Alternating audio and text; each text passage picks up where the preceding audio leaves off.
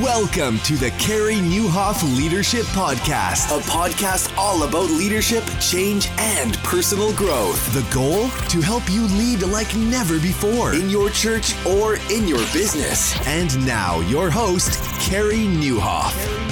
Well, hey, everybody, and welcome to episode 374 of the podcast. My name is Carey Nieuwhof, and I hope our time together today helps you lead like never before. Well, today's episode is brought to you by ICM. You can check out their free report, Five Ways Churches Transform Communities, by going to icm.org forward slash transform communities. And by Serve HQ, you can learn more about Serve HQ's homeschool magnet. Everybody's doing it. They've got a new student experience. Go to homeschoolmagnet.com, join the growing wait list. Well, I am so thrilled to have Anne Graham Lotz on the podcast. She is often called the best preacher in the family. That's what her father, Billy Graham, called her. She is an international speaker, best selling, and award winning author of numerous books.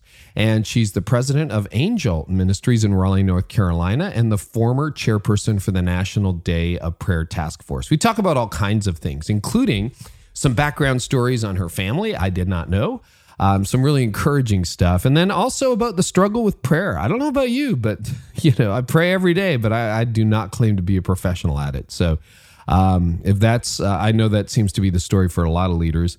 Uh, I think you're going to really enjoy today's episode. I want to say thank you to all of you who are listening. Thank you for sharing this episode. Thanks for subscribing. And for those of you who are new, welcome. So glad to have you.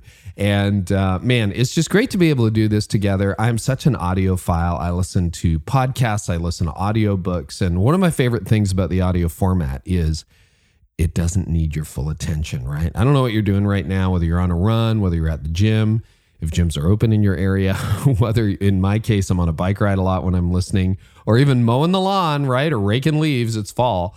Uh, that's what I love about the audio format. So, anyway, really glad to have you here. Thanks so much for making this such a rich experience. I do love hearing from you, and thanks for leaving ratings and reviews as well. So, uh, you ever been challenged with the question, what value does the church try to bring to a local community? Maybe you're asking that question in this COVID season, as you know, some you couldn't meet in person for a while, and maybe some of you are still not meeting. Well, uh, we live in a very skeptical culture, and you got to have an answer for that. But where do you go to find solid, data informed answers? Well, ICM, our friends at International Cooperating Ministries, have a solution. Uh, they're the global church developer for over 30 years and have been working to help churches around the world with discipleship tools and permanent facilities for worship and outreach. So they've built, get this, almost 10,000 church buildings, helped plant an additional 25,000 churches in 100 countries. And so they put everything they know about the impact of the local church in a short report called Five Ways Churches Transform Communities. It's available to you for free. So if you're trying, sometimes it's really good just to get an outside perspective so you can see, oh, yeah, we probably are making a lot of these differences. So you can get that for free by going to icm.org forward slash transform communities. That's icm.org forward slash transform communities. And you'll get the report Five Ways Churches Transform Communities absolutely free. And then homeschooling. Wow, that's a thing. I know a whole bunch of parents who are like, well, I guess we're homeschoolers now.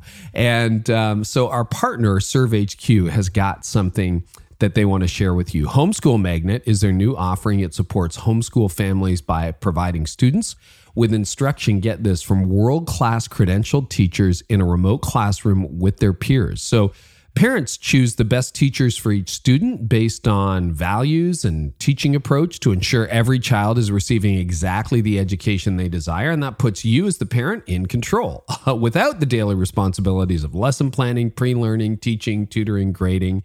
Each student gets instructions in four core subject areas math, English, language arts, science, and social studies. But you, as a parent, have the ultimate freedom to involve your student in as much or as little learning as you choose. Homeschool Magnet's a fraction of the cost of private schools. They got a 30 day money back guarantee. If you want to find out what it's all about, go to homeschoolmagnet.com and join the growing wait list. So, so excited to have Anne Graham Lotz on the podcast today. And without further ado, let us dive into today's conversation.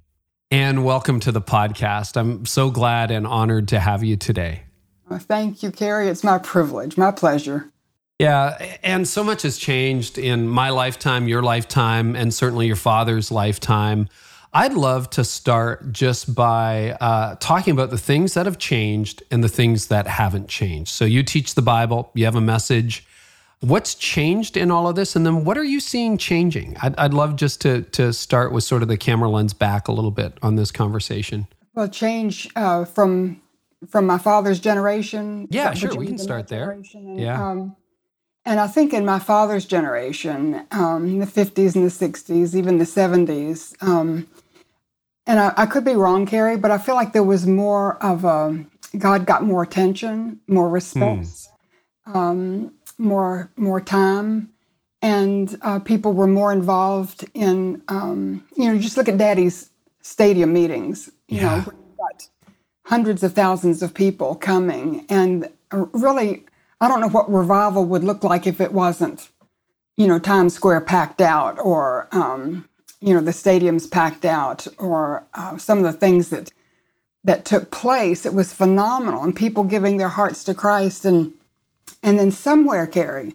between I guess Daddy's generation and mine and the next one, the fire that was lit um, seems to have grown dim, mm. and and I don't know why that is. Um, I have a daughter and three granddaughters, and one of the things that we are very um, engaged in right now is trying to get the, the focus of young parents to pass on the truth that leads to faith in God's word to their children. Because I think a lot of Christian parents, they leave it up to church or leave it up to school. And if the if they don't get it there, then they don't get it at home.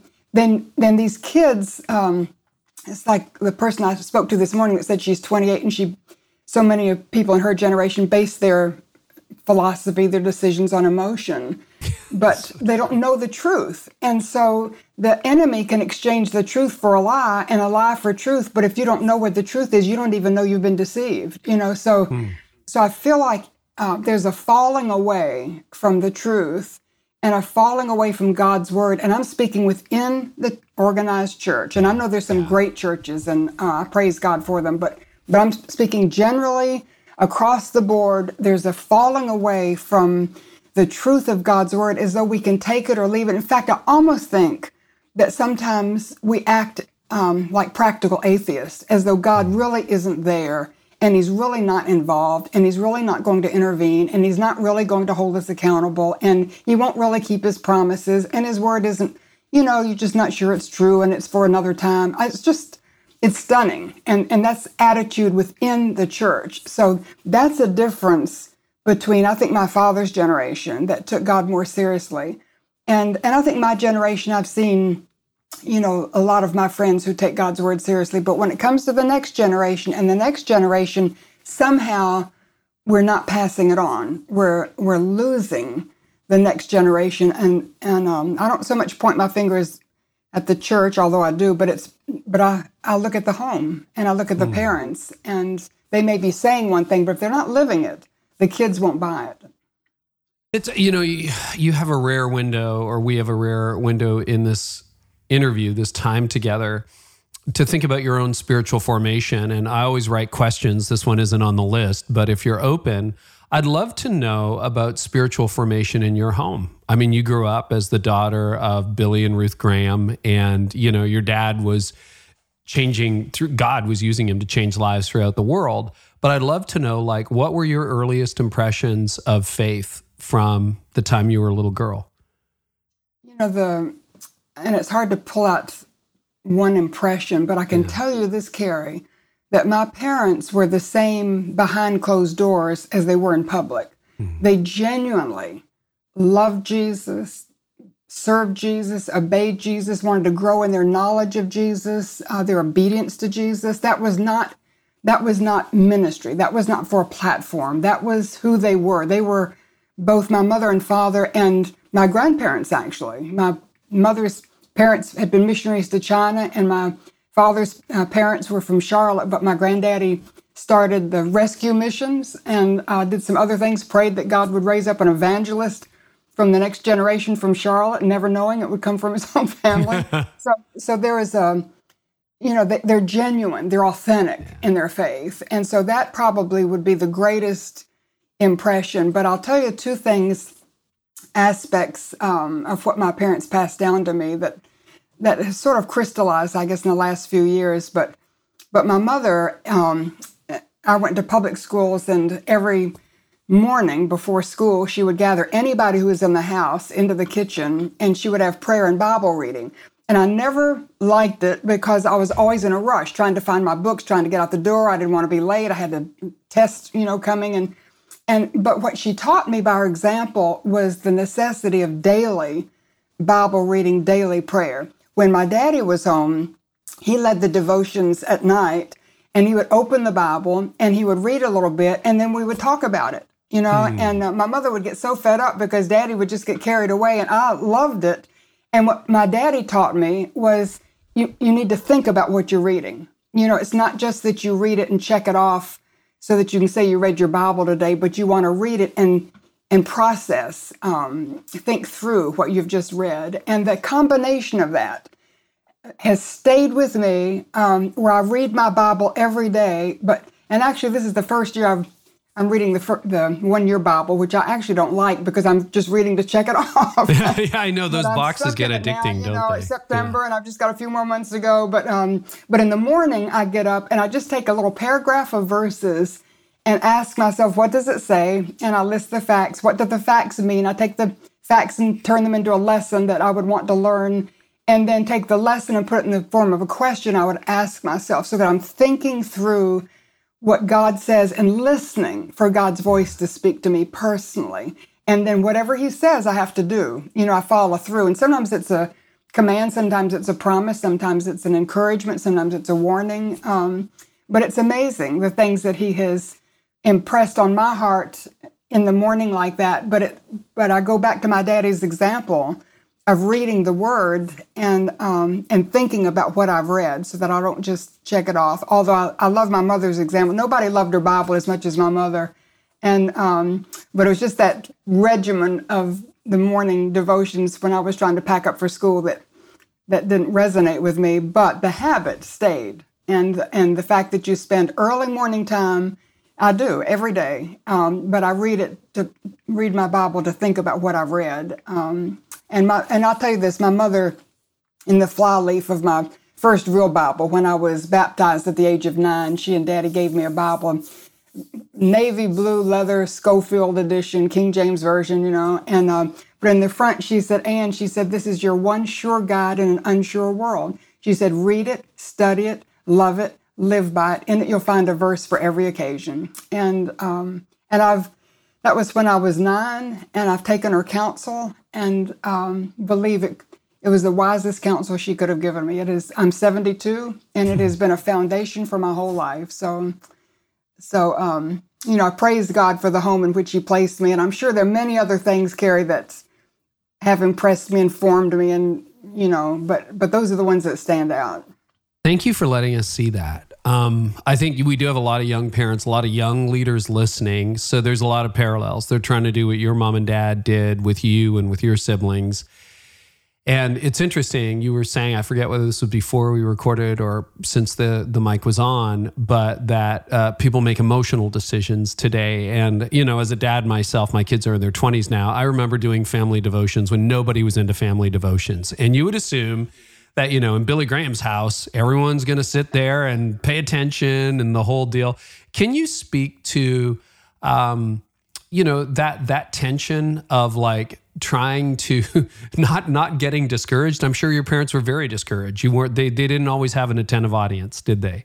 At times. Well, um, I don't think I never knew that they were discouraged if they were because mm. they weren't trying to. I don't think they were trying to impart something to me. They were it was who they were and they were sharing it with me yeah. you know so yeah. one of the things that i did uh, my husband and i did in our home which i don't know if it would help but but our family devotions we had um, at dinner time over the supper table so so it wasn't a set aside time with the kids when they needed to get into homework and my kids are all athletes and so they're all in sports and everything but but even when we were um, you know in the, the thrust of a season, I tried to make sure that at least every night we came together for dinner. And some that took a lot of planning and organizing, but um, and and there's sometimes in a basketball season or something, depending on when the games are, you couldn't do that. But sure. but the rule in our home was that we came together once a day for dinner, and as we had dinner, we would take a just a verse or two and discuss it.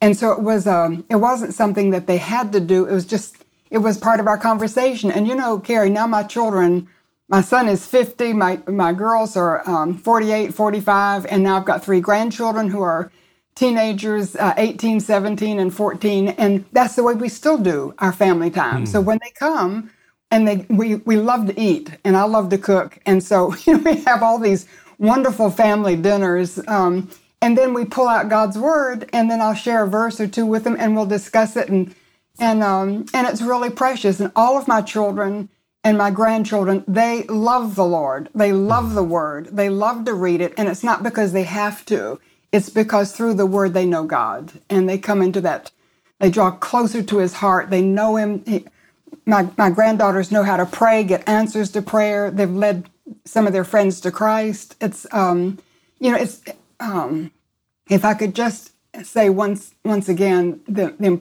most important thing you can do is to be authentic yourself. Hmm you you cannot pass along your faith to your children um, if it's not genuine. If if Jesus isn't first in your heart and life, you I don't think you can pass it on to them. And um, or it would be very difficult because then you're passing on a religion. You know, you're you're yeah.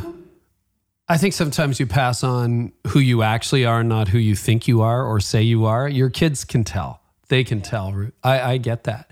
Uh, interesting, you know, just thank you for being so personal. Uh, I really appreciate it. But you're you're a lot of leaders are listening and they struggle with the same things you did your husband did trying to raise a family. They're on the road a lot. They've got a busy life. Your dad was gone a lot uh, traveling around the world winning people to jesus. And often you hear stories gordon MacDonald, who i'm sure you know ordering your private world.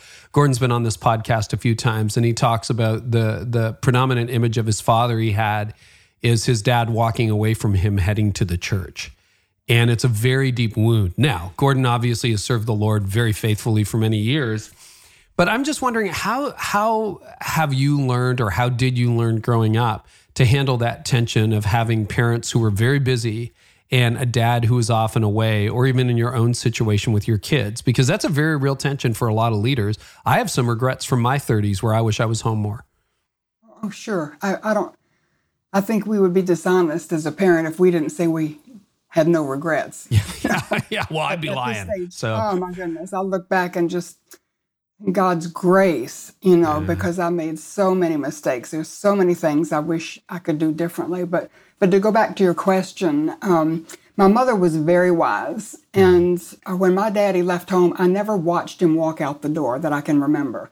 She, I would come back from school, mother, where is daddy? Well, he's gone, whatever. But she she made um, there was no big deal of daddy leaving at all now i'll take that back i know i took him to the airport a couple of times mm. when hmm. i was a teenager but um, but basically she ignored his goings but his comings were a big deal oh. so as a little girl would go down the train station i'd put pennies on the track and have the train smash him when he came through and then daddy would greet us as he came down he always had a prize for us in his suitcase or something he just picked up in the airport somewhere but but his his comings were celebrated, his goings were sort of ignored. And I think that was a wise thing. Hmm. The other thing, um, if daddy had been a politician or if he'd been a businessman, I think I might have had resentment. Um, but because he was doing what he was doing with all of his heart, um, I gave him up for that purpose. It was, um, you know, I feel like it's one of the, it was one of the things as I got older, I could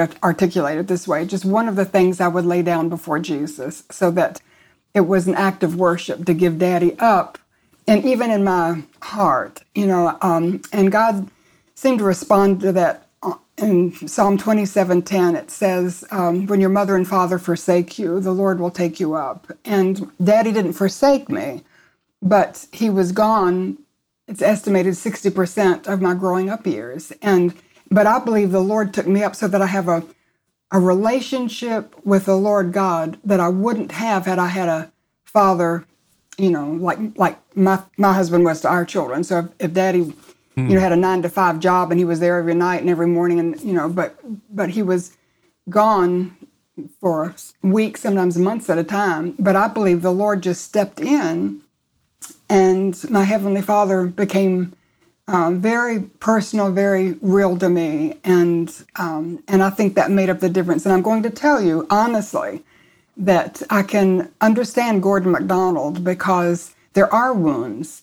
and I know my siblings have had wounds, and I'll let them talk about it themselves, you know. But I, but for for me, I found if if I was wounded, I found my healing at the cross, and I found my healing when I saw how much God loved me that he would give Jesus to take away my sin and come live within me in the person of his spirit, never to leave nor forsake me, to guide me through life. And um, and it's been a I've had a very personal, intimate relationship with the Lord for I guess since my baptism at nine. Hmm. You know, I can um, I, I didn't stray from him. I haven't rebelled. I've just been in love with Jesus ever since I can remember. And I, I can't get enough of his word. I still love his word because through his word I hear him speaking to me, you know, and um, and I want to live my life for his glory. So I so I say all that um, just to say that that who you are um, in your own relationship with God, I think is what your children watch. My mother has a little quip. I'll tell you this. She said. That you can't teach your children to enjoy spinach if every time they see you eating yours you gag and so in other words, if uh, you know, kids get it.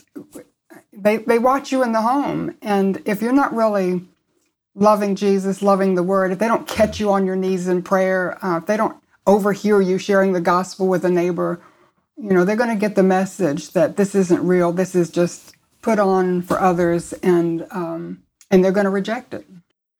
And I, I, I, this is fascinating direction, and um, I imagine that people are thinking, wow, that's wonderful that it's true. Number two, I hope that's true. And number three, it's really rare. And how does that happen? Because almost everybody's got wounds, uh, and I'm, I'm sure you have some too, but like to actually, do you know how that deep relationship with God formed when you were a child? It's just a really fascinating thing. I think that's what a lot of us want for our kids. And I think a lot of people have the story of, either didn't have it and found it or had it, kind of lost it, went through a period of rebellion, and then rekindled it at some other point in life. I'd love to know how that was nurtured in you, either through things you did, God did, your family did, and because that's a really wonderful story. Well, there are two things that come to my mind. One is that I have been so wounded, Carey, that I've written a whole book yeah. on wounded, and it's called Wounded by God's People and and I go through there. It's maybe four years old. It took me four years to write. Very mm-hmm. hard to write. And I go through and I don't list all the wounds because I don't want to wound people. You know, wo- wounded people are wounders. Yeah, yeah. So, uh, but I understand wounds, but I don't live there. The way to freedom and peace is through forgiveness. But we have to at least within the church, forgive each other and love each other and move on. And so when when you're wounded, you just I, I believe there is healing. In fact, Crawford Loritts, uh, who's a good friend, he said that you know when Jesus came to the upstairs room uh, after the resurrection and he showed his hands and his side and Thomas was there and he said put your hands and you know and and touch my wounds whatever and and Crawford said that what Jesus was showing them was that wounds can heal quickly. Mm. You know, he had just been crucified, but but wounds don't have to take decades to wound. You you can be you can be healed quickly, but but I think you have to be willing to release the wound in in forgiveness of that person, and then on top of that, do something to bless the person who's wounded you. And um, so I've I've gotten a whole I've written a whole book on that. Yeah. So I understand wounds, but I think also, um, and this is something, you know, I don't know how God, you know, it's just God's grace, isn't it? That He works in our lives like He does. Um, and I, but I know I had grandparents on both sides, um, my mother's parents and my father's parents who prayed for me. Mm. And my mother and daddy prayed for me. and um, and and for whatever reason, God in His grace just drew me to Himself, and um, you know, and I, I can't, there, I can't, I don't know that I can analyze that. I would just encourage parents that God loves your children more than you do. He wants them to love Him hmm. more than you want them to love Him, and you set the example. You put Him first in your heart and life, and then you pray and pray and pray. You know that God would quicken them, that the Holy Spirit would just soften their hearts and bring things to their minds. They would match it with what they see in your life. Um, and and Jesus is alive, and God is real, and the Bible is true. Um, so you're not just teaching them, and I keep using the word religion, which to me is mm, us yeah. trying to reach God, but you can't, you know. But but people substitute religion for the relationship that God offers through faith in Jesus. So so each person has their own choice, and that would be I also wrote a little book called The Daniel Key, mm. which is just the choices that Daniel made. It's amazing when you go through his book, you know, because he was probably a young teenager when he was taken into captivity in Babylon. And then you see it, the first choice that we're aware of was when he chose not to defile himself with the king's food. And, and choice after choice after choice after choice he made. Um, so that in the end, he's maybe one of the greatest, you know, men uh, in the Old Testament, um, certainly one of the great prophets. And, and so choices are um, to be taken very seriously. And, you know, uh, um, and it's crushing as a parent when we see our children make wrong choices. And I have a child who's made some really wrong choices. And, and I have, and it's very hard to see a child on the brink and you call them back from it and they just go right on over mm-hmm. and um, but then you just you know so so my heart has been broken many times um, just over choices that um, one of my children in particular has made but i've also seen god's grace to redeem and to restore all three of my children now serve the lord uh, involved in sharing the gospel one-on-one lead bible studies and um, so I'm very thankful, but it's been a journey, I can tell you. Hmm. So I feel like for, for us, the choices that, that I, well, for me, but the choices that I made from the time I was baptized to start reading God's word, to start serving Him, to start sharing who He is with my friends, to, you know, all of that. And then I, I met my husband when I was 17, Carey. I married when I was 18. He was 29. So, um, and that was a choice at the time that my mother and daddy fully supported. Um, but, but my husband, Danny Lotz, you know, took over when I was 18, and he's such a strong man of God. He mm. was a leader's leader. And so I think a lot of my, you know, formation, we started a Bible study together when we were uh, newlyweds and offered them to the athletes uh, at the University of North Carolina. So every Sunday night we had the guys in. I'd fix them an apple pie or a pound cake, and they'd come and we'd discuss the scriptures. And and my husband was um he was just a strong leader. He came from a pastor's home in New York City, and um, so that I know that had a lot of um, just my relationship with my husband and who he who he was and the father he was to our children had great impact on me. His family was fabulous. I told him I'm marry him the first time for love, the second time for love, and for his family. I just love the Lotz family.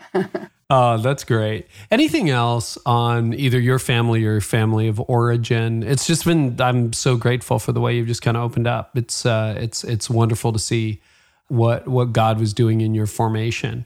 Anything else that might be surprising? It's like, yeah, people may not know this about uh, either your parents or growing up or your family.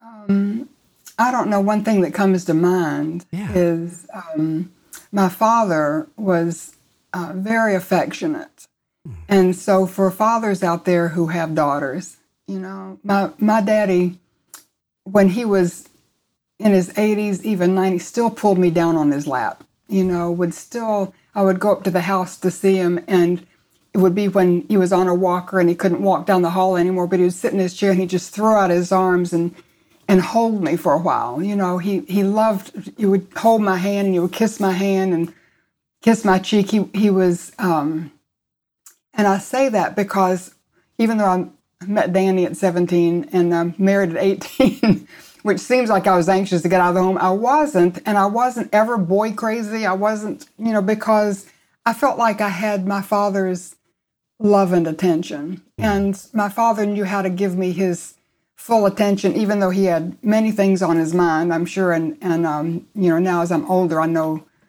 more of what he was involved in. But, but he, he developed a relationship with me. And, and I'll tell you one of the things he did, um, we both love dogs. Actually, we love animals, but dogs. And um, so he always made sure I had a dog. And uh, and when I had a dog, you know, die of pneumonia, I had a dog die of a snake bite. I had a dog that turned mean and had to be got. But Daddy would go with me to get the next dog, you know, so that we. So it was one of the joys of my life was um, when he turned. Uh, actually, it was the year my mother went to heaven, and for their anniversary, which was a couple of months after her funeral, I, I gave him a big golden retriever, and um, and it was so fun for me to be able to give him a dog after you know a lifetime of him giving me dogs. And but we shared that. We we loved dogs. We loved our animals. We loved to hike. Uh, every Sunday afternoon, we would hike up to the ridge, and so he. So I'm trying to say he he found common ground with me. He found things that he could do with me so that I felt special. I felt loved by him. I, I didn't feel like one of the bunch. You know, uh, I was one of the bunch, but but uh, he made me somehow feel. When we'd go out to supper, he, he would hold my hand as we walked down the street, and then of course, as I got older, he introduced me to the elevator operators and the hotel clerks and everybody. This is my daughter. This is my daughter. This is my daughter. And I realized later why, Why he was he did doing all that, that. yeah. Because he was so um, so affectionate and demonstrative, and um, and it was very precious. And so, to this day, I miss my daddy's hugs and kisses and conversations. Um, one day soon, maybe I'll see him again. So It sounds like he was very when he was home, he was home. He was focused. He was is that is that so? No, uh, well, um, focus. He when I was growing up, he he came home and he went on the golf course. So Oh, he- okay. that was the way he relaxed. So and I never he never invited me on the golf course with him. Now my I don't think I don't know about my siblings, my brothers maybe, but um, but I know I never. That was his get a, you know, getaway That's time. his way to Um, unwind. He'd just go play some golf. Gotcha. yeah, but he, but when he was with me, um, and and I guess maybe the, you know, he was back in his study. But if I would go back to interrupt him, he would give me his attention, and um, so so I think that the it, it wasn't um, focused the entire time he was at home on his children. It was just when he was with me, I felt that I had his full attention. Whether we're hiking, whether we're doing something with the dogs, whether I went back to interrupt him about something, whether um, No, I I get what know, you're like- saying too, and and I think that's an increasing challenge for people today, particularly because our devices. You know, we're in a room, but we're not really in a room. you're paying attention to your daughter, but you're not really paying attention to your daughter. So, you know, just the way you described him, I thought there was someone who wasn't like, "Don't bug me. I'm in the middle of writing a sermon" or something like that. Yeah. Yeah, I'm taking notes. Okay. That's good. well, those, those phones, you know, all my grandchildren, they come, they're not allowed to have them at the table because they all sit there and they're just, I don't know what it is. I've got a phone, but I, I, I don't, I'm not glued to it like that, but they are glued to it. And um, so for a parent to be glued to it and not give your children attention or tell them to put their phone down and you put your phone down and you give them your full attention, I think that's, you're missing something. And uh, the kids will find the attention from somewhere in somebody. But um, Well, I They'll- think I they'll think what I'm picking up here and is I mean some of those stories are 50, 60 years old and they're still impacting you as a woman at this stage in life. Like, you know, and and our stories do that. They impact us for better or for worse. And you are blessed to have a lot of for better stories that you're able to share, which is which is wonderful. I've wonderful. got some worse ones, but I'm not going to tell them. don't we all? Don't we all? Yeah. Um, man, things have changed a lot. And your father, well, is a household name for the stadiums he filled, etc. Uh, I want you to reflect a little bit just on how um, maybe sharing the message has changed. The message hasn't changed, but the methods maybe have changed a little bit. Any comments for leaders who are trying to do what you do, teach the Bible? Any advice you would give them, given where our culture has moved? You know, I think um, the methods have changed dramatically since March. Yeah. And um, and I was talking uh, to my daughter about this yesterday, and my youngest daughter is just a terrific little Bible teacher, and she's been teaching seven years a group of women over the University of North Carolina in Chapel Hill, and now they've had to go by Zoom. You know, they're doing it by Zoom, but but the potential for her Bible study that she's been teaching, she had maybe seventy or eighty women in it, but but now the potential is to um, grow way beyond that. She had a girl join them from Brazil. She had coaches' wives from Waco, Texas. She had coaches' wives from the Colts. She had a group from Minnesota. I mean, they're just you know so that so. Um, but her Bible teaching is uh, solid. It's exposition. It's um, it's she did Genesis one. She's starting in Genesis, and she just did Genesis one, teaching about the Creator and who He is, and and the impact um, it has on our lives today. What it means that um, in the beginning God created everything, and the Spirit of God hovered over the face of the deep, and God said, you know, and what does that mean? And and it's it's um, it's thrilling because she has a whole. I mean, from girls who are 18. In fact, two of her daughters are in it. So they're 17 and 18, all the way up to women who are in their 80s or maybe even 90. In fact, my other daughter's nine-year-old neighbor joined yesterday for the first time. And um, so the so the the method of getting it out, I think Zoom, you know, the lockdown to me, Carey, has been a blessing. Hmm. Been a huge blessing. I have loved being at home. I've gotten more work done. I without the traveling and the packing up and unpacking all that crazy stuff. And and for instance, I did a message for the India Asia diaspora, and the guy that asked me to do it had been on the committee when I went to Hyderabad two years ago and spoke to the National Day of Prayer. And um, and he's put this thing on. He said normally they have it's an annual conference. They have a thousand, um, but this time they put it on Zoom, and so he booked it for a thousand, and he had um, that booked out, and then he opened up to three thousand, that booked out. Then he just put it live on Facebook and YouTube, and it just went viral. And so so that's you know what what the enemy means for evil god means for good and the lockdown is like putting us all in home churches and if we're just creative and think of how we can use the technology to um, you know get god's word out just make sure you're giving out god's word you know and i think it should be relevant so um, i was in a church once with a young pastor who never ever related what he was teaching. He was a good little preacher, but never related what he was teaching to what we were reading in our newspapers, what was happening in our city. And it was just so disconnected, you know. And now I'm listening to a pastor who um, takes the world events and he just brings them right home and tells you what time it is. And, you know, you just, it's like he's on fire, but it, but it makes it so relevant. Um, so I think the God's word doesn't change. Mm. And I think giving it out um, you know, learn to, to present God's word. I, my desire is that I would give out God's word so that people, never mind Anne Lotz, but they would want to hear, they would hear God speaking through the message. And, and that's a work of the Holy Spirit, but He works through the Word of God. Um, so, so, but I've loved, you know, the Zoom, the videos. Um, I just did a video for the Jerusalem Prayer Breakfast has decided to go virtual this year. They're going to have it live two years ago I spoke uh, at the Jerusalem Prayer Breakfast four times, and um, and this year just uh, last week, the Albert Veksler, who's uh, the president in charge of it, asked me if I would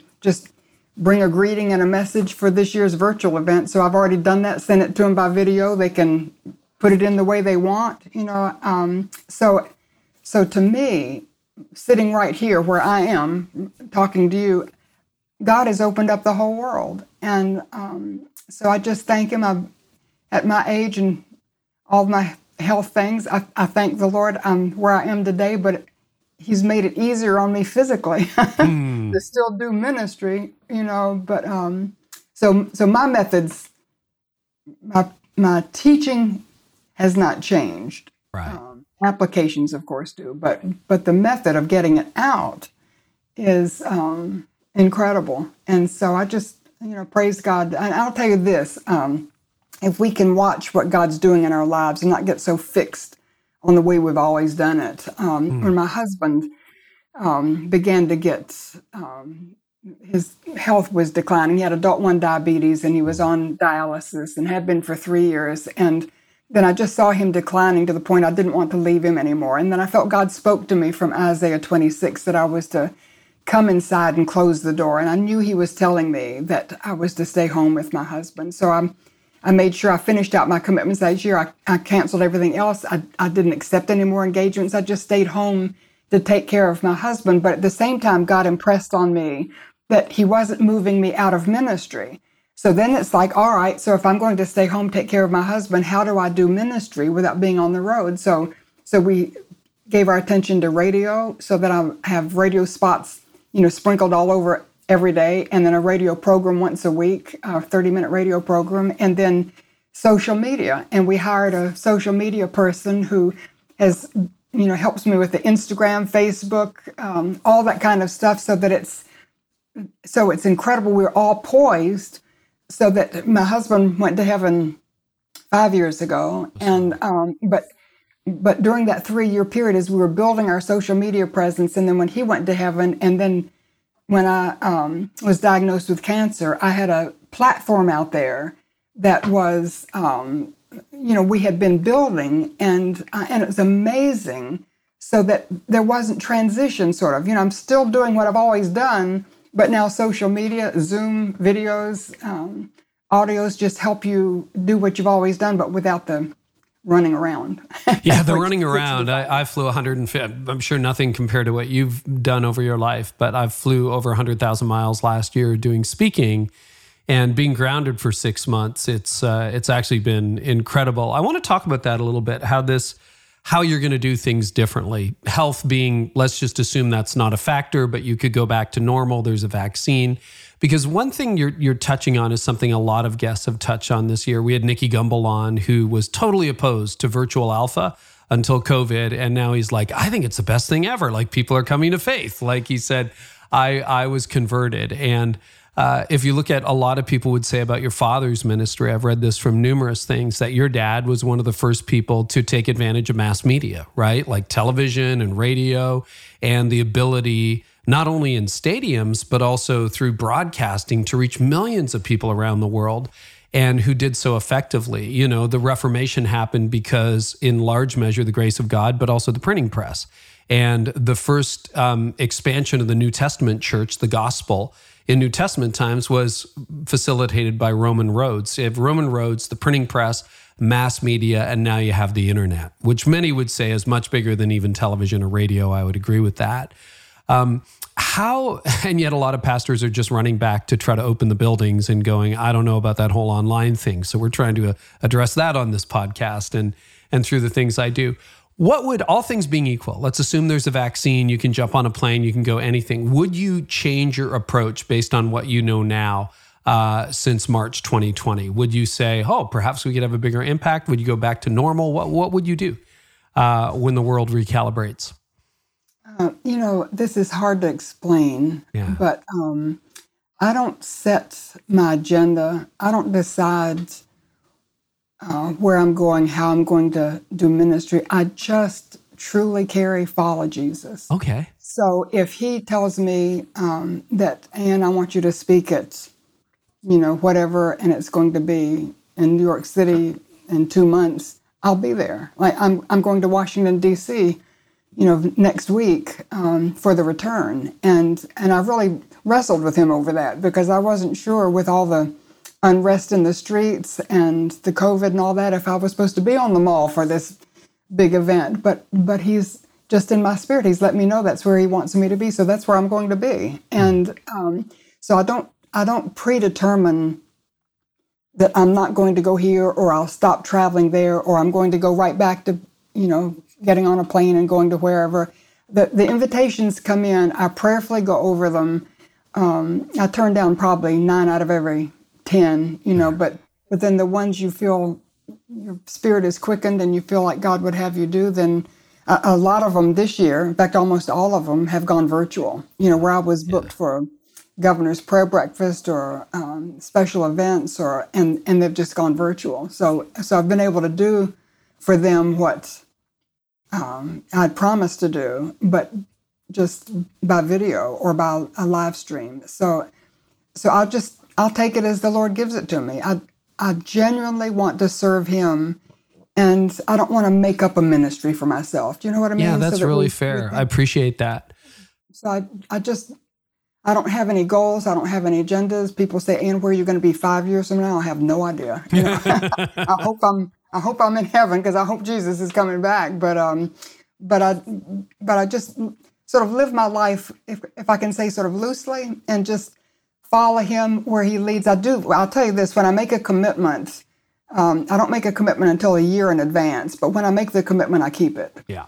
yeah. And um, the exception to that was when I made commitments and then I was diagnosed with cancer and I had to cancel that whole stream of things. But everybody understood. You know, oh, it was re- yeah. people were so yeah. wonderful and they were uh, really, really dear. But it was it was very, very, very hard for me to um, uh, not fulfill those commitments because that's just when I give my word, I give my word. I hear what you're saying. Yeah. How, how I'm, I'm curious, you know, nine out of 10, I can understand you're probably deluged with invitations, but uh, when you say you follow Jesus and you listen to his word, I'm always curious how, how do you discern that this is a yes? What is, do you have a process? Is it a feeling? Is it, what, what is that like for you?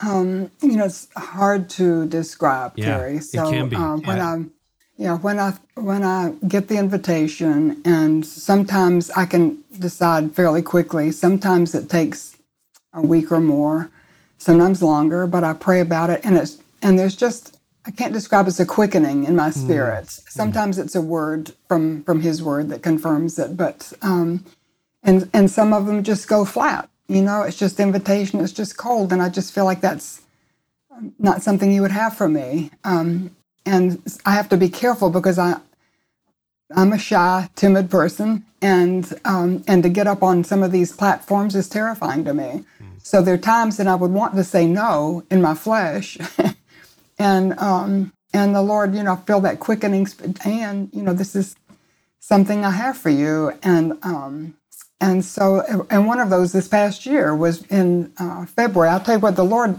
looking back, the Lord jammed my February, um, one thing after another. And um, Janet Parshall had called and asked me if I would give the closing message at our the National Religious Broadcasters, and she did that only like I think a month before.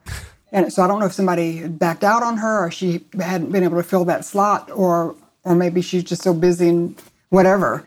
But um, and, and because it was Janet, I, I didn't really even pray about it. I said I would do it, but I can tell you I was so terrified that, um, and I've done it before. This may be the fourth or fifth time I've spoken with. That is such um, an impactful audience that it was very scary. And uh, and then the Lord just quickens me. I, I, probably feel scared to death until the time I stand on the podium. And as soon as I open my mouth, it's like the peace comes and the message is released, and I'm good. You know. So um, so I so I just I don't know if that's helpful to. That's really not, helpful. Just, yeah, the fear's never really gone away, has it? No. No. Especially, especially for some of these um, major things on video. Um, I don't have as much fear for some reason, especially when it's taped, because I have the fallback. I can I use two cameras out, right? and maybe yeah. yeah. I'll tell you what. What's gotten me through the cancer and all that just a strong sense of purpose. Uh, God gave me the verse when my husband went to heaven for me to live as Christ and to die as gain. And then the next verse says, But if I'm here, if I'm left here in the flesh, then it means more fruitful labor for me. And um, and I feel like God has has me here for a purpose that I have fruitful labor to um, do for Him, and I don't want to miss a thing that He has for me. Uh, I'm want to go to heaven and have a, an abundant entrance into his kingdom. So, um, so I, you know, I, um, I don't want to waste my time. I don't want to. Um, mother told me that God doesn't give you strength for things He hasn't called you to do. so when I get That's a good really word. tired and feel like I can't do it, then I think, oh my goodness, am I just overcommitted? Um, and it's not so much the big things; it's all the little, the office things. yeah, the know, administration things. that that comes with all that. So you got a brand new book. Uh, it's called "The Light of His Presence: Prayers to Draw You Near to the Heart of God." And I think one of the surprises you say that prayer has been one of the great struggles of your Christian life. Um, can you talk about that? I, I've struggled with prayer. I always think, well, this is something I'm not particularly gifted in. I do it, but I never feel great about it. Talk about what, what what's one of the great challenges with prayer in your life. Well, there, um, and I, I can identify with what you've just said. Um, there are three areas that have uh, constantly been a battle for me. Um, one is content, just what you say, you know, and um, and one is concentration. I can't tell you, and I think some of that is actually demonic. I think there's a spiritual warfare uh, when we go to set aside time to pray, and then we think about what we're going to wear this afternoon. We're thinking about what we're going to fix for supper tomorrow night. It's just, and maybe, I mean, your thoughts would be different, but mm-hmm. No, you know, they're who- all who over you're the going to have on place. your podcast next week. It's a And, good way um, for me to create a to-do list is to pray. yeah. Mm-hmm. You know, well, and some some people say to take a pen and paper into your prayer time, you know, so that if things come to your mind, the Lord may be mm-hmm. giving you some direction. But and the other thing is consistency. The consistency has been greatly helped by this lockdown because I've I've never been more consistent in making time and and it's neat because I've had had the time to do it because I'm not running around. So um, and I still have a schedule and I still have a lot of deadlines and things. But um, but the consistency has been wonderful. The content, um, and I think I put this in the forward of the book. I'm not sure, but but sometimes um, to help me with content, I've written down my prayers.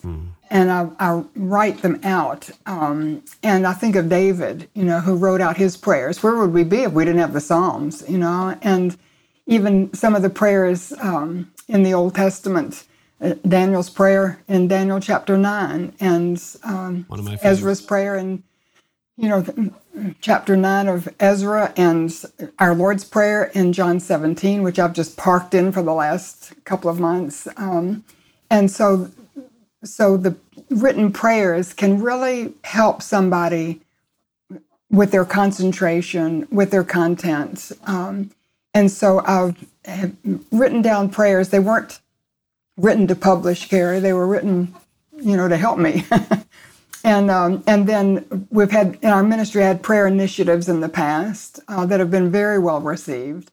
And so I took the some of my personal prayers and I used those in the prayer initiative, and then I added some more as I felt God burdened me. Um, it's interesting. One of the last prayers um, I wrote, actually, I did write for the book, but I told the editor I can't write a prayer for a book. I have to pray a prayer and then record it. You know. But one of the last ones I did was for pers- the persecuted church, and uh, the Lord just put that so heavy on my heart. Uh, I pray continually for the believers in North Korea. For some reason, that's because my um, mother was born and raised in China. My aunt was a missionary to Korea for 40 years, and I- and I just can't bear to think of the suffering of those people in the gulags. And um, so anyway, I put that. Uh, that was a prayer that I prayed that then I've recorded to tuck into this book. So, so my my prayer for this book is that in seeking to overcome the struggle that I've had in concentration and content by writing out my prayers, maybe my written prayers would help somebody else overcome their struggle in those same areas. And I'm not saying that my prayers are anything like David's or Ezra's or Nehemiah's or you know, but um, but it's the idea that sometimes a written prayer. And one of the volumes that I love, I don't know if you're familiar with Valley of Vision. Do you know that Oh, one? I know of it, but I've never read it. No. Ah, well, you need to get it. It's one. It's a collection of Puritan prayers, and um, and they're just uh, they're old timey, but very moving, and they've blessed me so much. And I thought, well, you know, maybe God would use prayers that I've prayed that come right out of my heart, sometimes with tears on my face. You know, um, maybe these prayers would help somebody else. Just they can pray the prayers, but but the thought is that it would launch them into their Yeah, own. it's a springboard, right? That's how I always see written prayers as a springboard into your own. That's how I use the Lord's Prayer as a springboard into into thought. So writing down your prayers helps. What else helps you in your prayer life? Because I think it's a struggle a lot of people have. Um, one of the things I do is um, I have a little, put out a little volume called Daily Light. Are you familiar with that? No, And, not yet. um, No. Ah, well, it was put out in the 1700s by uh, Jonathan Bagster, and um, my grandmother gave my mother a copy when she was 10 in wow. China. My mother gave me a copy when I was 10. I gave my children copies when they were 10, and then they weren't available anymore. I bought up every copy they had in England. It was just um, in England, and um, and so when I signed with Word, um, Jack Countryman was one of the you know the gift book publisher, and I asked him would he take this and and redo it, and he said he would, and so. We put it in the New King James Version, and what it is is just scripture morning and evening. So there's a theme verse at the top, and then a compilation of verses. It was put together by Jonathan Bagster, his family at supper time. This is before concordances, before computers, and they would come up with a theme, and then they would chime in the verses. It took them two weeks to confirm, you know, each morning or evening's readings. But um, but I can tell you that so many times God speaks to me through my daily light, and so I begin my prayer time reading my daily light. Um, and then if if the Lord seems to say something to me through it, then then I just stop and I talk to Him about what I just read. And um, the one for this evening had a reminder in there that He's coming, you know. And I just that's a whole nother subject for a whole nother podcast. but I believe His return is so soon. And um, and so I was just talking to Him about the treaty signing yesterday and where we are, and uh, asking Him to give me discernment to understand the times in which we're living. And um, so, so that has helped. Um, there are a couple of other um, devotionals that I'll, I'll read, and um, and then I I do what I've just told you. I, I take a portion of scripture, and, and would you believe I've done this for so long? I've done the entire Bible uh, from Genesis to Revelation, just one paragraph at a time. Um, and so now I'm going back through, and I'm in Daniel, and I just happened to pick Daniel for whatever reason, but um, I just take a paragraph every morning and ask, what does it say? And I write it down. I have a little leather notebook set. I just have a whole shelf of leather notebooks um, that I filled in and just ask, what does it say? I list the facts in those few verses and what do the facts mean? I try to draw a lesson from each one of the facts and what do the lessons mean in my life? I put it in the form of a question to ask myself and I just write that down it helps with concentration, Wow. helps with content, but but also that I can talk to the Lord. But more often, He's talking to me because we think of prayer as telling God what we need, what's on our shopping list, what we you know want. But prayer for me is drawing near to the heart of God. I want to know what's on His heart. I want to know what's on His mind. I want Him to give me understanding and wisdom and discernment. That that and, and I want that personal intimate relationship hmm. with him. So prayer is not just about getting answers. Prayer is about developing that intimate relationship with him. And and I think meaningful prayer has to has to involve his word. So in some way, whatever is meaningful for you to, to pull his word into that, where he speaks to you through his word, you speak to him through prayer, and um, and it becomes a conversation.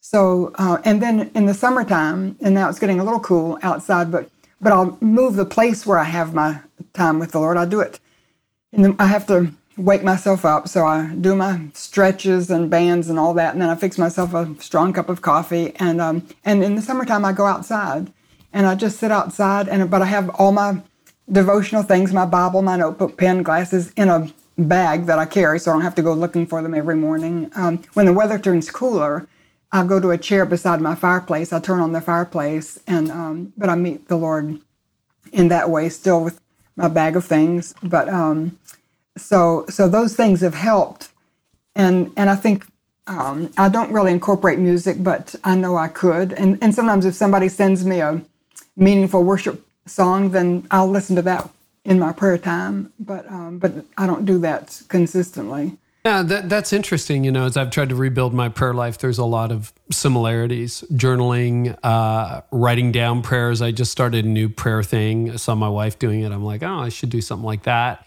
And it's become much more interactive, much more based on God's word rather than 30 minutes of me talking, right? That sounds familiar. And, and t- I tell you the truth, I couldn't keep up a 30 minute monologue. oh, I, I just, know. that's not- so maybe that's why we struggle with prayer because we're trying to force something that just you know shouldn't necessarily be. Yeah. Talk about because because you mentioned this the role of confession and what does that play in your view in prayer? A psalmist said that if I regard iniquity in my heart, God won't hear me. So, um, you know, confession of sin is probably the one element that's missing from most of our prayers, isn't it? And um, and to be to be honest, um, I can be so superficial that I don't think I have any sin. yes. Yes. No. I'm And familiar with that. Me up uh, several years ago. I don't talk about this in the book, of course, but um, but several years ago, I was preparing to teach on revival, and the Lord went silent on me, and I was begging him to help me with these messages, and then he just whispered, "And I don't want to talk about the messages. I want to talk about you." And I said, "I don't want to talk about me. I want these messages done. Then I'll talk about me." And and he just went silent again, and and I had to get on my knees um, and say, All right, let's talk about me. And for seven days, Carey, he just raked me over the coals. It was like an Isaiah 6 experience. And every time I opened my Bible, he was convicting me of another sin, sin I had no idea was in my life. And I was getting ready to lead a seminar on revival. I'd been in ministry for for years, and um, and there was just so much sin in my life. And finally, after seven days, he um, felt like he said, "All right, he's through." And I just asked him, "Lord, are you sure?" You know, I just um, and I and I'll tell you this. I have I don't think I've shared, but um, I asked for a recall. You know, I was so laid out, so um, stripped and emptied. I just didn't know that I could teach anymore, or uh, like Isaiah. You like know, like I I'm mean, finished. Like please and- let me off the hook. yeah, yeah, you know, and um, how how can somebody when when Isaiah said, "I'm a man of sinful, um, unclean lips, and I live amongst a people of unclean," lips, he was saying he's no better than his audience. How could he be a prophet? How could he minister them? And and that was my feeling. And then the Lord recalled me from Corinthians, where He said, "And you're called into fellowship with my Son." And I thought, bingo. You know, I'm not called into more ministry. I'm not called into doing stuff. I'm called into being um, in fellowship with Jesus. And of course, from that flows ministry. So, and from that flows the speaking and the teaching and the writing. But, but the call is to fellowship with Jesus. Um, so, and I did put the thing that triggered that experience, which was uh, a brutal experience, but one I wouldn't take anything for because when he when he cleansed me and I had three days left to prepare the messages. The messages came, the power was there, the, and I felt like I'd had a bath on the inside, you know. Um, but it was triggered by an old timey revivalist, um, uh, Dr. Finney, and he's long since dead. But I had a little book on revival that I was reading in preparation for teaching. And he had a list of sins in there that he said to read through three times, you know. And so I thought, well, to humor him, I'm going to do that. And first time I felt so smug because I didn't see any of those sins in my life. Second time, I felt very spiritual because if I stretched it, I could see one or two of those sins in my life. Third time I read it, Carey, every single sin on that list was in my life in one form or another. And I was laid out. So I put a list of sins in the back of the Light of His Presence in the back of that book. And the editor took it out and I said, you know something, I think it needs to be back in. And um, because I think people like me, they they don't even know they have sin in their lives, you know. Can you give us an maybe a list example of help. one or two of those sins that would be on the list, Finney's list, or at the back of your Oh, book? one- yeah, one that comes to mind is ingratitude. Mm-hmm. You know, just not thanking God. And it's interesting in Romans one that that's where that spiral down begins, where we don't acknowledge God as God and we don't thank Him. You know, and it's just what prayer has the answered for you that you haven't gone back to thank Him for, and um, or like slander. You know, speaking the truth about somebody, but with the intent of making people think less of that person. Yeah.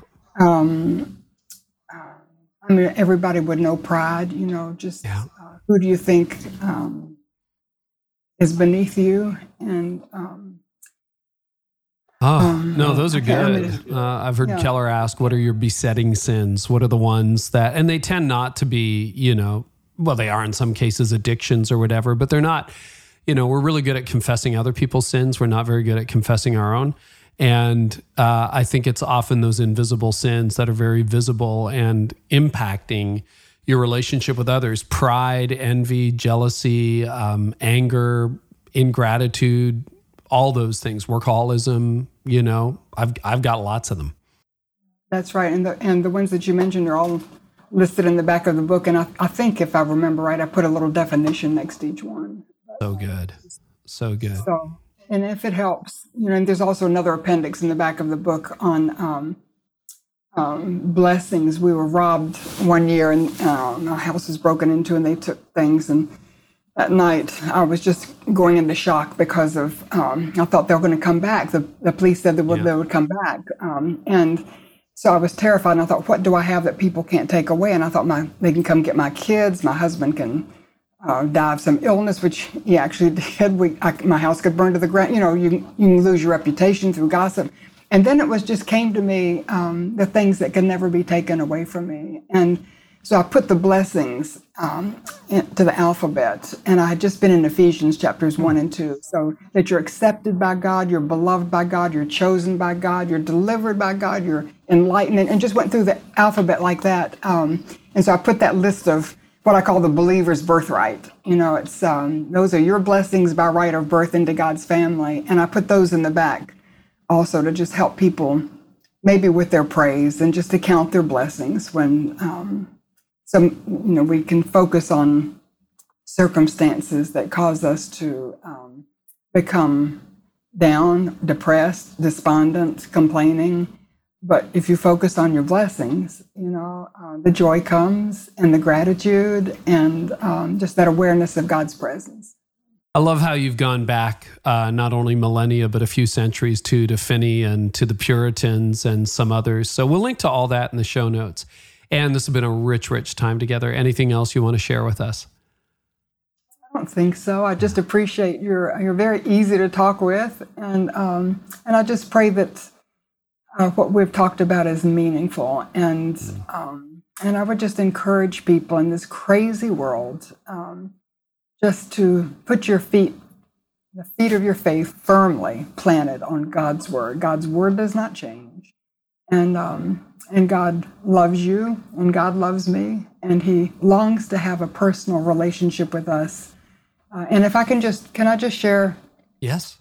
for a moment because uh, it just occurs to me that there could be even people in ministry. I, I taught a Bible class for 12 years. I had 500 women in it, and anyway, er- and we turned over several times. So thousands of women came through my class. And what I found down in the southeastern part of the United States where I live is there are a lot of women who are born and raised in the church who've never established a personal relationship with God through faith in Jesus. And I even had one woman who was a deacon in her church, in a Baptist church, um, who had never been born again. And I had the privilege of leading her to faith. And so, so if there's somebody listening, Carey, who maybe maybe you're in ministry, maybe you're teaching Sunday school, maybe you're leading a Bible study, maybe you're in a prayer group, maybe you know I don't know who you are, but um, but you've never humbled yourself and come to the cross and confess that you're a sinner. Um, and for me, that's easy because I've listed some of my sins in the back of that book, but also Jesus said the greatest commandment was to love the Lord your God with all your heart, mind, soul, and strength. So maybe the greatest sin is just not loving the Lord your God with all your heart, mind, soul, and strength for one moment and one day of your whole life. And and there've been moments and days when I haven't loved the Lord like that. So I'm, it's easy for me to confess that I'm a sinner. And uh, and you just confess you're a sinner. You tell God you're sorry for all the wrong things you've done, and believe that Jesus died on the cross for you. If if no one else needed a savior, you did, and you claim Jesus and His death as God's atoning sacrifice for your sin. And let me tell you something: there's no other sacrifice. So there's no other way you can have your sins forgiven. You, you must come to the cross humbly, confessing your sin, claiming Jesus as your Savior, asking God to forgive you and cleanse you with His blood, and then open up your heart and um, believe Jesus has been raised from the dead, but will come into you in the person of the Holy Spirit. He will never leave you, never forsake you, but you must invite Him in. John 1:12 says, "As many as receive Him." That's receiving from the outside the inside. Then you become a child of God, and it's not anything anybody can do for you on your behalf. It's a decision you have to make. I made that decision, Carey, when I was uh, before nine, but I'd watched a picture of Jesus on television, and and uh, I was convic- convicted, convinced that Jesus died for me. And I got down on my knees in my bedroom and told God I was sorry for my sin. I asked Him to forgive me, to come into my heart. And I didn't understand about the Holy Spirit then, but now I know, of course, Jesus came into my heart in the person of the Holy Spirit. And I knew I felt lighter. You know, I went down to tell my mother what I'd done, and I, I felt um, I didn't even know I had a burden at that age, but but I felt lighter on the inside, and I fell in love with God's word and fell in love with Jesus, and um, and He's never left me, never forsaken me, and He has a plan and purpose for my life that I pray I'll complete before I see Him. But but just for those who are listening, if there's somebody who uh, has never done that, because for for me. Um, God has no grandchildren. Just because I'm Billy Graham's daughter doesn't mean I'm a child of God. I had to make that decision for myself on my own, and um, and so I just encourage you to examine your heart and life. If you can't remember a time when you have humbly come to God, confessed your sin, asked Him to forgive you, come into your heart, then how do you know you have? Mm. You hmm. know, don't assume right. that you're a Christian right. just because you listen to this podcast or you go to church or maybe you're a pastor. you, you make sure that um, from God's perspective, you're His child because you put your faith in His Son. And, um, and one mm. day hmm. we'll see you again and we'll be together in heaven, and that will be a wonderful time. you want to lead us in prayer for that? I would love to. Thank you. Okay. So, Father, we bow before you now with humble hearts, so grateful for your blessings and the, the predominant blessing that you've given us is Jesus. And I thank you for uh, the fact before the foundations of the world were laid that you knew I would come into existence, I would sin, I would need a Savior. And so you have sent Jesus just for me. And Lord, I pray for those who are listening, who are watching.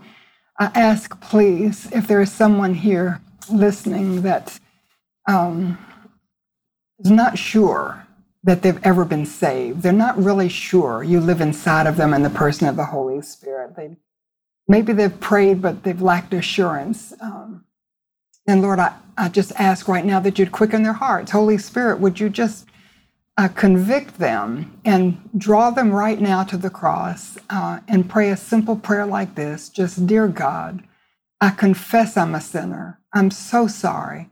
I'm sorry for all the wrong things I've done, but I believe Jesus died on the cross for me. So, God, would you cleanse me with his blood? Forgive me of all of my sin.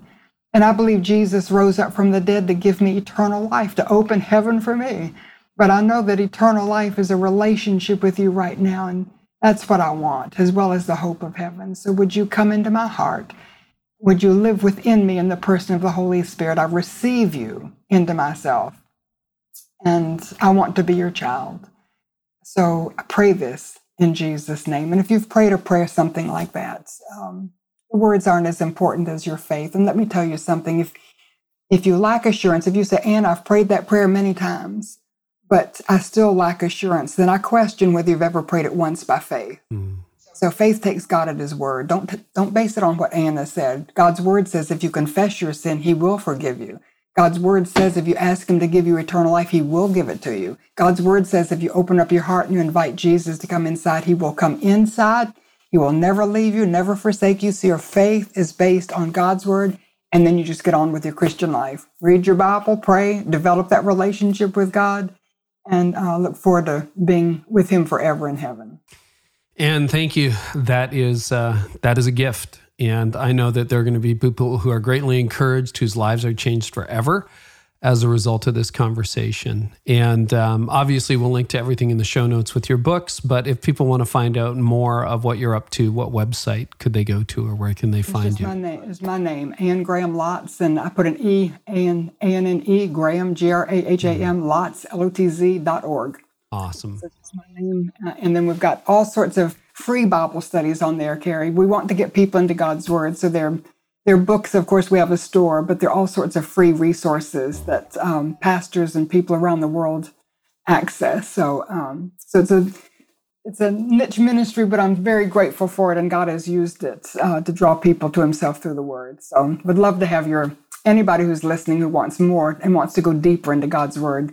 Come, come check us out at annegrahamlotz.org. And thank you so much for being with us today. Thank you, Carey. God bless you. Well, so grateful to hear from Anne today. And if you want transcripts, uh, we got them for you, as well as show notes with some key quotes and some insights from the episode. Uh, our team does a really good job putting those together every single week. So thank you to the team. You can go to careynieuwhof.com slash episode 374. You can find everything there absolutely for free. And uh, man, uh, I love the guest lineup that we've got coming up. Uh, Andy Stanley is uh, going to be back to kick off 2021. I'm so excited for that. We have Jon Gordon, Todd Wilson, Thom Rainer, Lysa TerKeurst, Beth Moore, uh, Bob Westfall, Kayla Steckline, uh, Patrick Lencioni, Rachel Cruz, so many more. And next time, it's Rich Villodas. Uh, Rich has a brand new book on spiritual formation, uh, a much needed subject, and he has been part of a successful transition at New Life Church.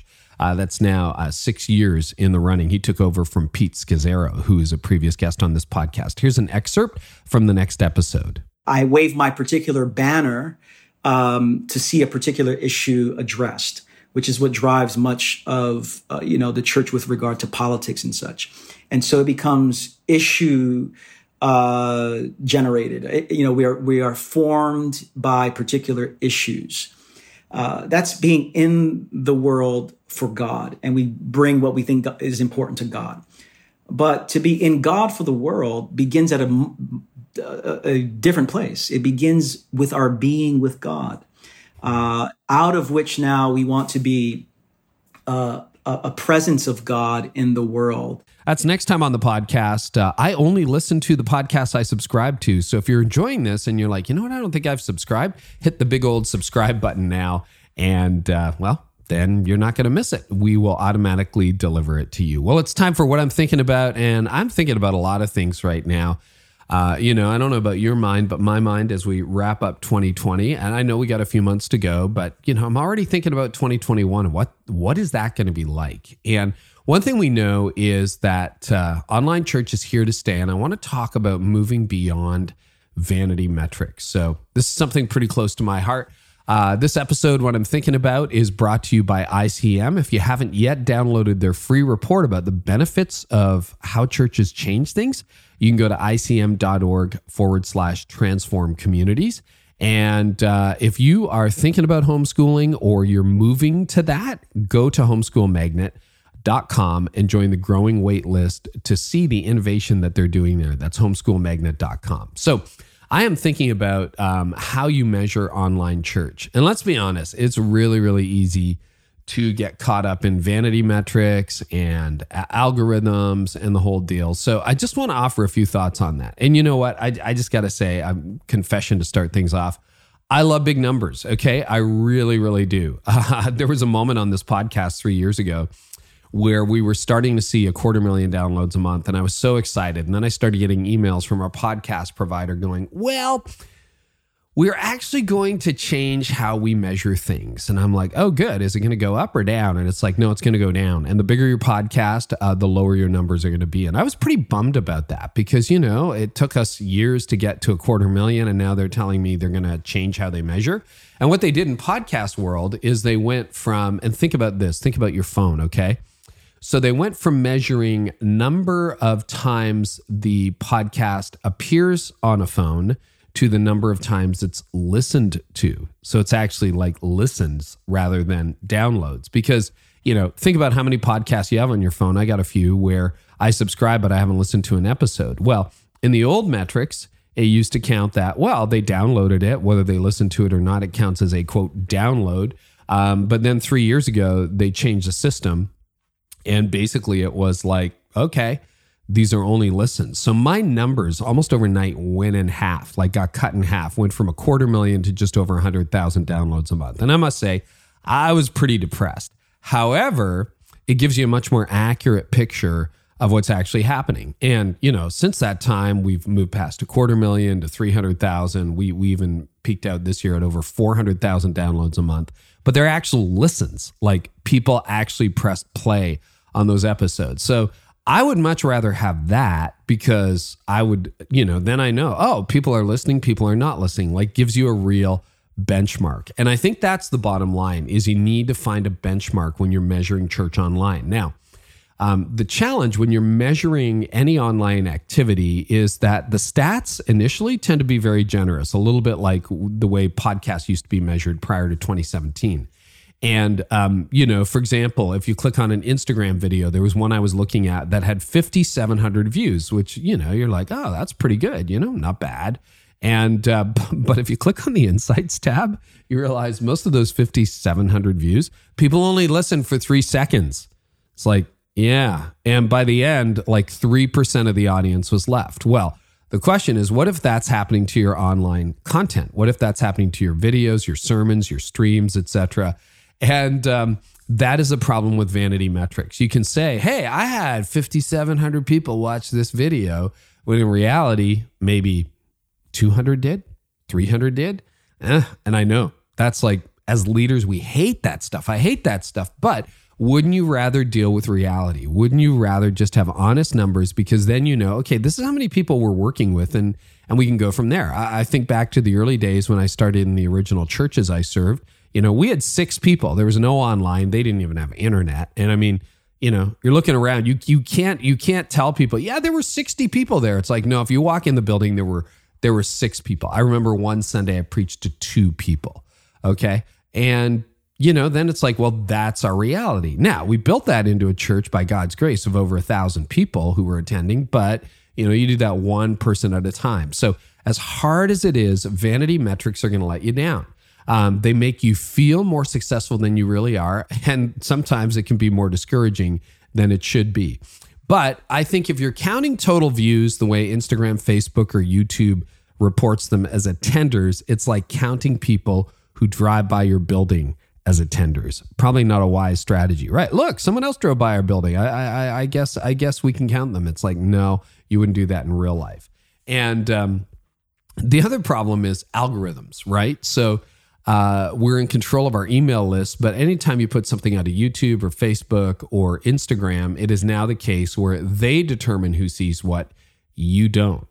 And hacking the algorithm is basically a cottage industry. People do this all the time. It's like, well, if you title it this way and if you put this kind of thumbnail on it, and if people are watching for more than five seconds, then what happens is the algorithm kicks in and suddenly Facebook suggests a video or YouTube suggests a video or Instagram shows it in more feeds.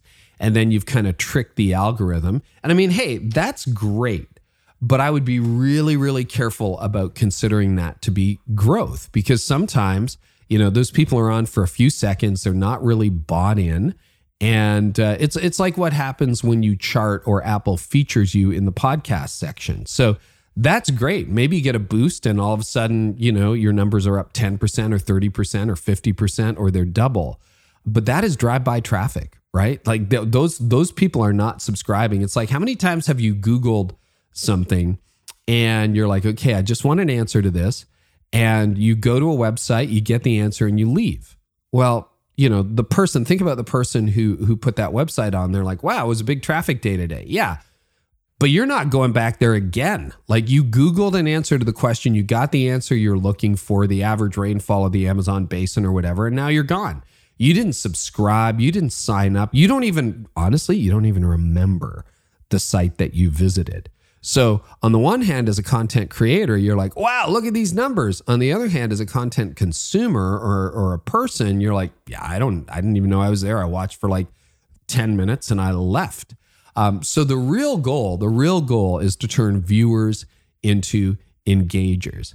I just think that spiking your church's numbers by hijacking the algorithm or using vanity metrics, it's like living on energy drinks. The boost lasts for a few hours, then you crash. You just can't build your future off three second views. So, one of the things I think you should do is just get a really sober metric. Maybe pick 10 minute views rather than three second views or 15 second views. Just like, okay, if someone watched for 10 minutes, uh, they're probably really engaged. Or track something like new subscribers, right? So, You'll notice on this podcast, I'll always say, hey, why don't you subscribe if you enjoyed this? Because I seriously, on my phone, I only listen really on a sustained basis to the podcasts I subscribe to. Now, when I get a subscriber, that means that's someone I can build a relationship with. And I hear from you guys all the time, right? I, I, hear from you on social. I hear from you when I fly into cities and meet you, and you're like, oh man, thanks for the podcast. And that's okay. See, that's a real connection. That's a real connection.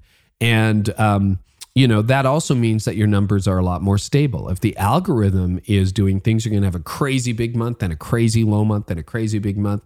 And what we've seen on this podcast is just steady growth over the years. And you know how you do that? You do that one person, one leader at a time. So I know it's kind of like younger me would have been like, no, I love all the big numbers. And older me is kind of like, no, I really want to build relationships with leaders. And if that's what you're trying to do, then um, just take some more sober numbers and don't let the vanity metrics or algorithmic growth really kind of you know lead you into a false sense of of success. Uh, it's back to that Stockdale paradox that Jim Collins talks about, right? Uh, the best thing you can do as a leader is to name brutal reality and never lose hope. So, um, hey, I hope the algorithm does work in your favor, but I hope you turn a lot of those new views into actually uh, if you're Christian, faithful followers of Christ, if you're a business leader, you know, customers or that kind of thing, or if you're a podcaster, real subscribers. So, hope that helps. Hey, I send out a daily newsletter to over 75,000 leaders. And if you're interested, um, you can get it. You can get it by just texting the word Carey, my name, C A R E Y, to 33777. So appreciate you guys. Thank you so much for listening. Tune in next time, and I hope our time together today has helped you lead like never before. You've been listening to the Carey Nieuwhof Leadership Podcast. Join us next time for more insights on leadership, change, and personal growth to help you lead like never before.